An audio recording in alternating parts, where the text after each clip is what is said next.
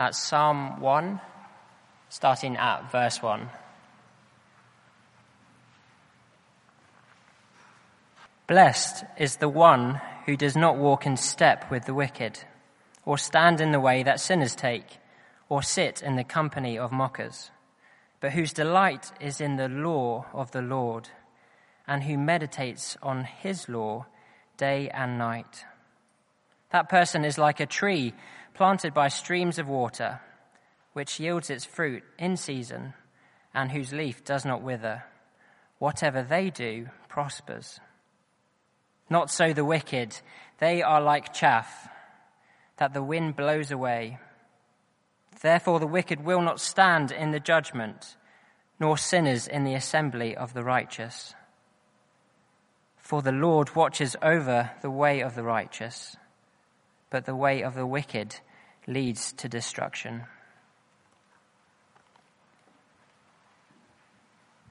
Ephesians chapter 4, verses 17 to 24.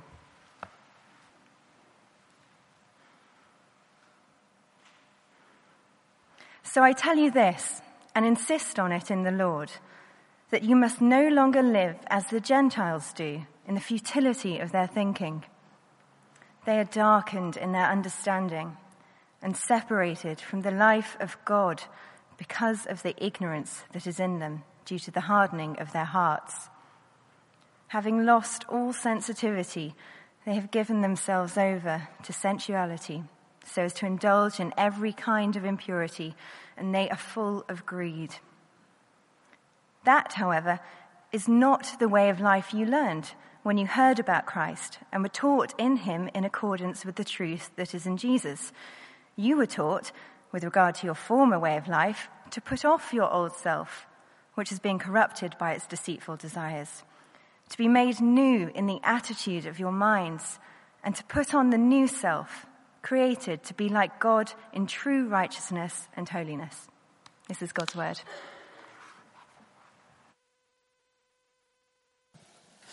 Fantastic. Let's pray as we look at Ephesians 4 together. You've got an outline which will uh, help you see where we're going. Great God in heaven, please would you prepare our hearts to respond rightly to your word? Would you deepen our understanding about the truth of your salvation and the change it brings? But also, would you grow in us a hatred for sin and a willingness to change? That translates into really different lives for your glory's sake. Amen. Now, the, the big image in this passage we've got tonight is clothes. You can probably tell I'm no great fashionista, but even I can get the point that's being made here. New spiritual life in Jesus Christ is pictured as fresh, clean clothes that Jesus gives us to wear. I just watched uh, the, the incredible Peter Jackson documentary the First World War. Have you seen it the, with the updated footage? It's absolutely extraordinary thing. And right at the end of it, you see what happens as the soldiers come home. And they arrive back. Many of them had literally only been given one uniform that had lasted, in some cases, four years of war. And so they arrive home in, this, in these filthy, literally flea ridden, blood stained, mud spattered uniforms. And now that they're going into civilian life, they're told to take those off and they're given a new suit of clothes. A fresh, clean suit of clothes was the, was the gift to each of the soldiers as they left. They can take off the clothes of war and they can now wear clean clothes of peace. It would be pretty odd if uh, a month or two later you saw a soldier in, in December, January 1918, 1919 going to work in London and he's wearing again his mud spattered, bloody uniform carrying a rifle and a bayonet. I think, hang on, it's not just odd, it, it, just shows you haven't worked out. We're at peace. The war's over. Wearing those clothes, that, that is a seriously twisted way to think. You've got to get rid of that. Lose the old and put on the new. And in Ephesians 4, we see God has given us new clothes, if you like. He's given us a freedom in Jesus Christ, a freedom for us to live out lives that serve Him. And so he says, look, put off the old self with, with its sinful behavior and put on the new. Put on different clothes. Live as God's free people That's his message for us tonight. Um, but to understand why it matters so much that we, we dress appropriately, that we, we put on the right clothes, that we live the right lives, to understand why that's so important, you have to just recall where we've come from in Ephesians and think about the story so far. Now, if you flick back to Ephesians 1:10, Paul told us the God's central plan for the universe. God's great plan to be put into effect when the times reach their fulfillment is to bring unity to all things in heaven and on earth under Christ. God's great plan is to restore this broken world, and key to that plan is the death and resurrection of Jesus Christ, who is to be the King who brings peace and wholeness and life to everybody. That's how God overcomes the three great barriers to, to peace and wholeness. Firstly, the, the evil forces in the world. And secondly, our, our own sinful desires that just don't want to obey God and submit to his good king. And then thirdly, those sinful desires also mean that because I want to do what I want to do, I end up in conflict with other humans, and that's what we see around the world. So, chapter 1, verse 10 God's plan is to overcome all of these forces that are against him and to bring unity and the blessed rule of Jesus Christ, where we'll enjoy the freedom of living God's way and the wholeness and the happiness that that will bring. And then just over in 3 verse 10, Paul tells us that the church is God's demonstration to the world that his plan is working. 110, his plan is to, to bring all things back under the blessed rule of Jesus Christ, to bring unity to everything. 310, the proof that that plan works is the church. So he says in, uh, in 310, his intent was that now through the church, the manifold wisdom of God should be made known. As we gather together a church, we prove that God has successfully overcome the evil forces that would keep us away from him. That God has successfully forgiven us for the, the sins in our hearts that should mean we can't gather before him, but he's forgiven us. And as we gather, not just before Him, but as we gather together before Him, we show that He is overcoming the divisions that tear apart our world. And so this is why it really, really matters that each of us individually, if we, if we call ourselves Christian, it really matters that each of us puts off the old self and puts on the new. Because the church can only fulfill its role of showing the world that there is something better that Jesus Christ really is going to reconcile all things and that there is life in him. The church can only show the world that if the church stands out from the world. If the church is different from the world. If we in the church live the new lives that Jesus has given us, then the world can see that there is a different way. The temptation, I guess, for all of us, though, is just to live like everybody around us because we fear people's opinions and we crave people's approval. And the truth is, life is just a whole lot easier if you fit in. We all know that. And so we need to learn what, what Paul teaches here, and we need to pray for the Spirit's help that we'll take the lessons to heart. Our calling is to be who we truly are, to live as the free people of Christ. Uh, one more thing to say before we dive into the passage. Uh, I think, therefore I do. Yes, we all know Descartes' famous dictum. It's the only thing any of us ever know about Descartes. Uh, I think, therefore I am. But Paul says something slightly different here. He doesn't say, I think, therefore I am. He says, I think, therefore I do. He says, look, what's going to make the difference of whether you live for Jesus Christ or not as a Christian? What's going to make the difference? What's going to determine whether you put off the old and put on the new or not? Is how you think. He says, look, uh, how you think about God and how you think about yourselves and life in the world around, how you think determines how you will act. You see that from the very first verse we're going to be looking at, verse 17. So I tell you this and insist on it in the Lord, that you must no longer live as the Gentiles do in the futility of their thinking. Our behavior is driven by our thinking. So if I think that a no deal Brexit is a great option. Then, if I think like that, then I might launch a leadership challenge to Theresa May if she says, I've got a deal for Brexit. Well, I might not. I'm not, not a politician. No one will vote for me. But uh, I might do that. If I think a no deal Brexit is the best thing for our country, then, then I'll try and stop the deal going through.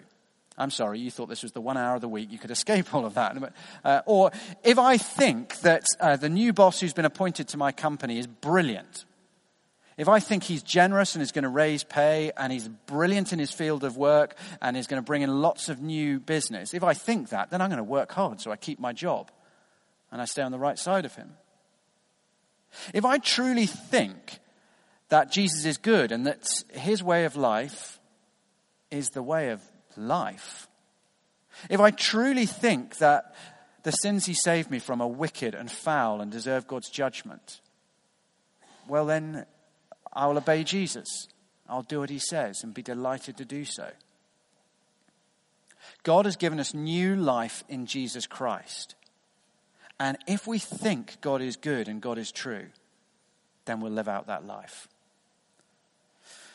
There we go, dress appropriately. The story so far, I think, therefore I do. Let's get into the passage with that done. So, firstly, put off the old and put on the new. Put off the old. Don't live how you used to. That's the message of the first few verses. Look with me at verse 17. So I tell you this, and insist on it in the Lord, that you must no longer live as the Gentiles do in the futility of their thinking. They're darkened in their understanding and separated from the life of God because of the ignorance that is in them due to the hardening of their hearts.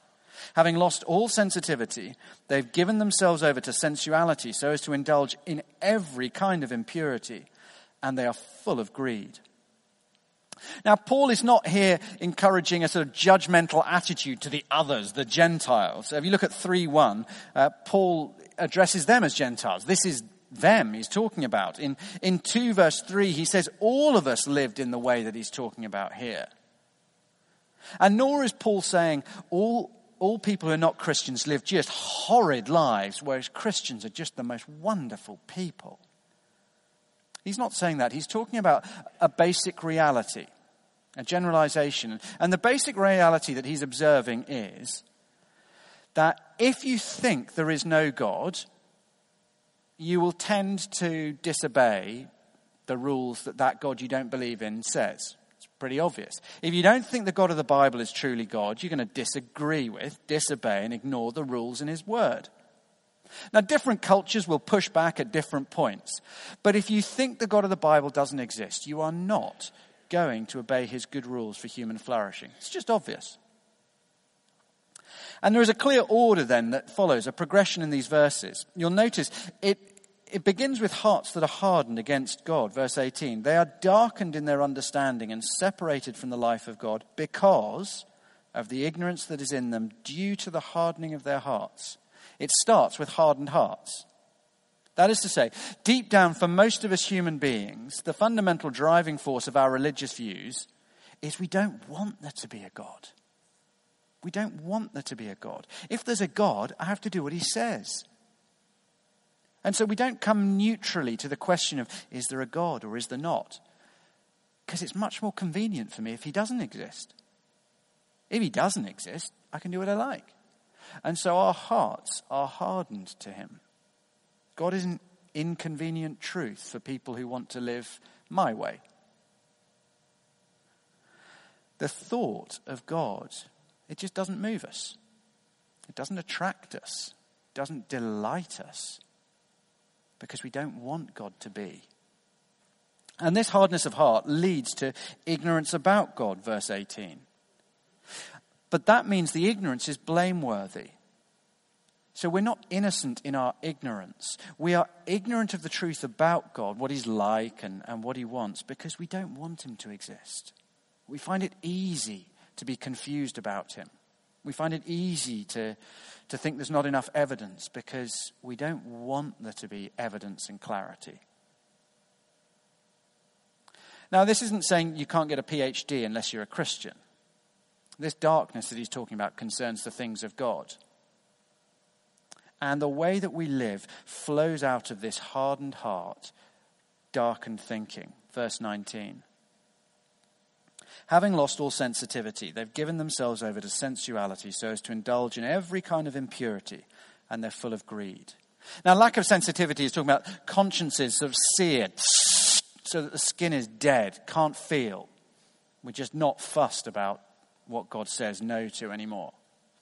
And the last phrase about greed is better translated that there is a, continual desire for more of the same. We give into uh, a whole variety of ungodly behaviors and we're just never satisfied. There's just a lust for more and more and more. Our appetites for ungodliness are never ended. Now, sometimes this works out in sort of selfish individualism. I recognize no God but me. I remember walking around the corner of a, a road going between the park and the school um, a few months back, and this guy came tearing around in, it wasn't a sports car, but he thought it was. And uh, he'd painted it that way. And I did the, the very British thing, uh, passively aggressively tutted. And, uh, and he stopped, wound down the window, and asked me, Excuse me, my chap, uh, I wonder you seem to have a problem with my driving or words to that effect. Uh, and I said, I said, look, there are, there are little kids running out here. You're going to run somebody over. You need to drive more slowly. And he thought for a second and said, I do what I want, mate. And you gunned it off. I do what I want. That's one thing that flows from a rejection of God. The other, the other way that we, we behave is uh, not everybody just says, I do what I want. Uh, quite a lot of people will just do what everybody else does. So sometimes we reject God and we act like individuals. Other times we reject God and we just take our morality from the culture around us. We're incapable of critiquing what's bad in it because we just we take it from the culture around us. That's what's right. That's what's good. But if you follow Jesus Christ, Paul says very clearly, I insist on it in the Lord that you no longer live this way. Now, there is a sort of perverse logic that you sometimes see in Christians who think, look, if Jesus' death has completely paid for all of my sins, past, present, and future, well, it's no big deal whether I stop sinning or carry on, is it? Might as well. But that is just a perverse way to think. I mean, if you smoke 40 a day, ignore the warnings, and you get lung cancer, but by the brilliance of the medical care you receive, you're completely healed. At that point, when you're given the all clear, you don't say, Great, puff away. No, at that point, at that point, you thank God you're alive and you do everything to ensure that you never touch another cigarette again in your life. When you get that Jesus' death on the cross has completely saved you from, from hell, from God's eternal judgment, when you get that, you do everything you can to, to, to put off the old self, to turn away from sin, and to enjoy the freedom and walk the other way entirely. Now, before we move on and examine this, the, the other side, the, the new life, there is something else that I think it is just worth uh, mentioning. Do you notice that Paul has to encourage us very, very strongly? He's writing to Christians and he has to say, Look, I insist on it in the Lord. This is something that I've really got to speak strongly to you about. Don't live in sin like this. Now, Paul tells us that, and Paul has to stress it because it is a genuine struggle for us, for Christians.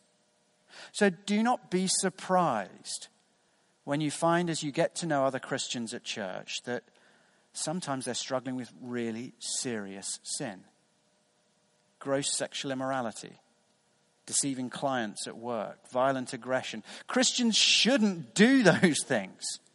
We shouldn't. God has set us free from them. But Paul has to tell us not to do them because if your heart is anything like mine, and anything like the hearts of the people Paul is writing to, we're tempted to, and we struggle not to. And sometimes we give in to that temptation. And there can be a sort of Christian naivety that ignores what the Bible actually teaches about the ongoing struggle with sin that Christians have. And it, and it kind of expects, so you've been saved by Jesus, and so now you have a sort of heavenly perfection. No, no, no, that perfection's for when Jesus returns and transforms us. And that kind of attitude that just naively thinks Christians will be perfect now that we've been forgiven, it just leads to fakery and hypocrisy. We all pretend we're much better than we are because we think we're meant to be better than we know we are. Or it leads to judgmentalism and harshness when others fall because well, people aren't supposed to do that sort of thing, even though I know I'm struggling with it, so we must condemn them. But I want to tell you, you do not have to wear a mask in church. You can be struggling with really serious, awful things. If you're struggling with ugly, messy sins, I want to tell you that is to be expected. Don't be shocked by what others confess. Don't be surprised with what you're struggling with in your own heart. But that is not the end of the story. Don't be shocked, don't be surprised, but don't settle either. As Paul says, it is not good enough for Christians just to carry on like that. Help one another to fight sin. Don't give in, don't settle, fight. And he tells us, secondly, uh, to put off the old and to put on the new. Don't live like those who, who don't know Christ. That's no longer who you are. That's no longer what you are. Instead, put on the new. Verse 20. That, however, is not the way of life you learned when you heard about Christ and were taught in him in accordance with the truth that is in Jesus. You were taught, with regard to your former way of life, to put off your old self, which is being corrupted by its deceitful desires, to be made new in the attitude of your minds, and to put on the new self, created to be like God in, in true righteousness and holiness. Live in a way which is fitting for those who've been forgiven and, and set free by Jesus Christ. That's your privilege. And there are, there are two things, they're on the sheet, that Paul tells us in these verses. Two things that are involved in, in putting on the new clothes, the new life. Learn Christ and live Christ. Now, verses 20 and 21 are full of, of learning language. Verse 20, that's not, however, that, however, is not the way of life you learned 21, when you heard about Christ and were taught in him in accordance with the truth that's in Jesus. We learn a way of life. We learn about the factual, real man Jesus, and, we, and we're taught the truth of him. Now, we actually missed something in the translation here in verse 20. It's a difficult verse to translate. Um, but Paul is indeed talking about a new life when verse 20 says, That's not, however, the way of life you learned. But actually, what he, what he literally says is that's not how you learned Christ. Not that's not how you learned to live. Not even that's not how you learned about Christ. But that's not how you learned Christ. The heart of Christianity is, is not a set of ethics that you learn and live. The heart of Christianity is a person you love and follow Jesus Christ. To become a Christian is, is to learn enough about Jesus Christ that I think I can trust that he died for my sins and he rose again. That's what it is to become a Christian, to learn enough that I can trust him. To grow as a Christian is to learn Christ more deeply, to understand more and more from his word, the Bible, about who he is, what he taught, and what it means to follow him. Learn Christ. To grow as a Christian is to learn Christ more and more, but it doesn't stop with accumulating knowledge about Him and growing in relationship with Him. Having learned Christ, we are to live Christ. Pick it up at verse 22. You were taught with regard to your former way of life to put off your old self, which is being corrupted by its deceitful desires, to be made new in the attitude of your minds, and to put on the new self, created to be like God in true righteousness and holiness. Having learned Christ, live Christ. Follow him. Li- live as he lived in the way that you treat people who are different from you, people who wrong you and hurt you, in a way that you use your time, your money, your resources, the way you treat the poor, the way you respond to temptation to sin. Learn Christ and live the way he lived. You see, God is at work in us, verse 23. He is making us new. It's not something we do, it's something that's being done to us. God is at work restoring us. And what he is doing, verse 24, is to make, making us to be like himself, to be like God. When you turn to God, he's, he starts to restore the image of God in us, which is so marred and flawed and cracked and scarred. And God starts to work to restore that. And the work he begins now will carry on right until the day of completion, the day of Christ, when we will be perfect again as we were meant to be, given new bodies and new souls in which to enjoy the new creation forever. Now, salvation is a free gift. This is very important. God freely gives you complete forgiveness for all your sins. All the guilt, all the shame, all of it was heaped on Jesus. All of it was taken voluntarily by Jesus. But key to that salvation is not just forgiveness for our past, but also a new life to live now. A life uh, marked not just by the, the ugliness and mess of sin, but a, a life marked by the beauty and the purpose of living God's way. God has given you a new life to live. It's not a requirement, if you like. It's not a, a, burden He's placed on you. It's a freedom He's entrusted to you. He sets you free from sin and its deceit and darkness and corruption and pain and misery and says, Enjoy living how you are meant to live in the freedom of your Creator.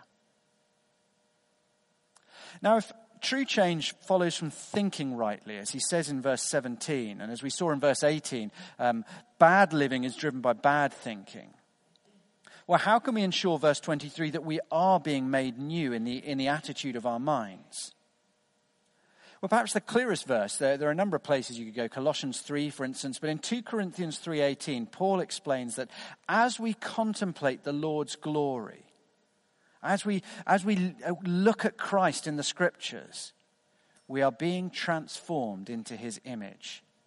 As we fill our minds with the truth of Christ in the Bible, ugly, trivial, materialistic, dirty thoughts are driven out and they're replaced with true and rich and beautiful and God honoring thoughts. We become more like him. Paul prayed, we saw a few weeks back in 3 18 to 19, that we might have power together with all God's people to grasp how high and broad and long and deep the love of God is. And when our minds are, are just blown away, convinced, amazed by the truth of God's love, then we will start to live differently. Out of a new mind, a new understanding, new attitudes, new emotions, new practices will begin to flow things that fit with the new you. Over in, uh, in, Matthew 22, Jesus told a parable, a story with a point, in which he likens entry into God's eternal kingdom as a wedding feast. He often uses this image. And the, the wedding feast is open to all, uh, but better still, he provides the, the wedding clothes you need. I mean, we all know from the royal weddings, you have to be dressed up to the nines to, to gain entry into the wedding. And it's like that in the, the wedding that he speaks about. But he provides the outfit that we need if we're going to be accepted into this, this wedding party. But at the end of the parable, there's somebody there and he's just wearing his scruffy old clothes. And the king says, What are you doing here dressed like that? You know you can't be in here dressed like that. There's no answer. And so he is cast out. Jesus gives us a free gift, the wedding clothes that we need, the new self. And he warns us that we need to wear them if we're going to be received into his kingdom. But the sad truth is that there will always be some who think, yeah, whatever, Jesus. They hear the call that we've got to take off the old and put on the new. And, well, they straighten the collar a bit and polish the shoes and, you know, just smarten up. But they won't take off the old attitudes. They won't get rid of the long held racism or the love of money or the addiction to pornography, or the proud judgmentalism, or the unwillingness to forgive, or the habit of cruel, divisive gossip. And Jesus says, Look, in the end, if you won't get rid of those things, if you're so keen to hang on to them, you show you are not my people at all, and they will be cast out. If we turn up to Jesus' paradise kingdom, still clothed in sexual immorality, our greed, our selfishness, he will say to us, I'm sorry you can't come in dressed like that. Oh, come on, Jesus. Don't be so extra. It's only, it's only one shirt. It's just quite, you know, I've worn it for ages and I just kind of like it. You're not coming in with that greed. You either take it off or you stay outside. God is at work to make you into something very, very glorious. He is at work to restore you into his image so that you reflect, radiate the glory of Almighty God. Our privilege is we get to live out that status. And that, that new life, that new status is pictured as, as fresh, beautiful clothes that God gives us to wear. But it is up to us whether we decide we want to wear those clothes or not, whether we want to live out this freedom or not. And we will only live out that freedom. We'll only wear those clothes if we, if we think, if we're convinced that living God's way is the best way. I um, a number of years ago, I played in an indoor cricket tournament. Cricket is quite a genteel sport, but indoor cricket is actually it's a it's a seriously high intensity activity, and it was a whole day tournament. And by the end, it wasn't that I had sweat patches on my cricket whites; they were a sweat patch. It was disgusting. I mean, really, really foul. Um, but we'd, we'd done quite well in the tournament, so we went out to celebrate afterwards. And I just took off the, the whites before I showered and then slung them into my cricket kit bag. And then we went out and then got home very late. So that just went into the bottom of the cupboard, forgot about it until six months later I had a client cricket match. And uh, so grabbed the bag out and went to work, got the taxi to the client's ground and, and then opened the bag and it was like opening a sewer. There was, there were mushrooms growing out of the armpit of my cricket shirt. It was just horrific. But I had no choice. That were the only whites I had to, whites I had to wear. So I had to put them on. Uh, and they made me feel sort of over another pitch entirely. They're like, just stay away from everywhere. I cannot tell you what a relief it was to finally peel those foul clothes off and uh, rinse myself off with bleach and, uh, and then shower. It was just, they were so disgusting. Uh, they should have been incinerated in a hazmat unit or something. But you could not have paid me enough money to put those whites back on after I'd showered and been washed clean. You could not have paid me. When you become a Christian, it's as if Jesus strips off all the filth and the ugliness and the shame of our sin and he washes us clean, fully forgiven. And then he gives us new clothes to wear says, You're a new creation. The old has gone and the new has come. This is who you are now. This is your identity. Live it and enjoy it. And every time we sin, it's like we go back and open the bag and pull out the fetid, foul clothes and, and put them on, on our clean bodies. It is just madness. It is disgusting. It makes no sense whatsoever. And so Paul says, I urge you in the Lord, don't do it. Each day, as you get up, put Christ into your mind and put Christ on as your lifestyle. That's the call here. Put him into your mind as you, as you feed yourself with his word, the Bible, at the start of each day.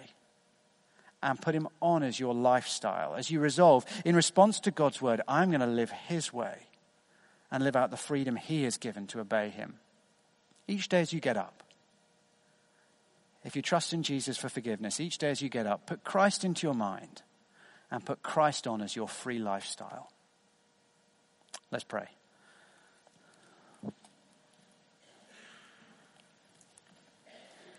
Our Father God, forgive us for how often we go back and put on the filth of our old ways. Thank you that in Christ you have washed us clean. So if we trust in you, we are clean. Even in the midst of our failures and our struggles, we are clean. But we pray that we would rejoice in that cleanness, in that newness, in that freedom.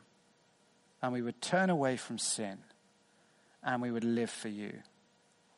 Help us too to be a church where uh, we don't pretend that we're better than we are, that we can admit to the seriousness of our struggles. And help us to help one another to turn away from sin.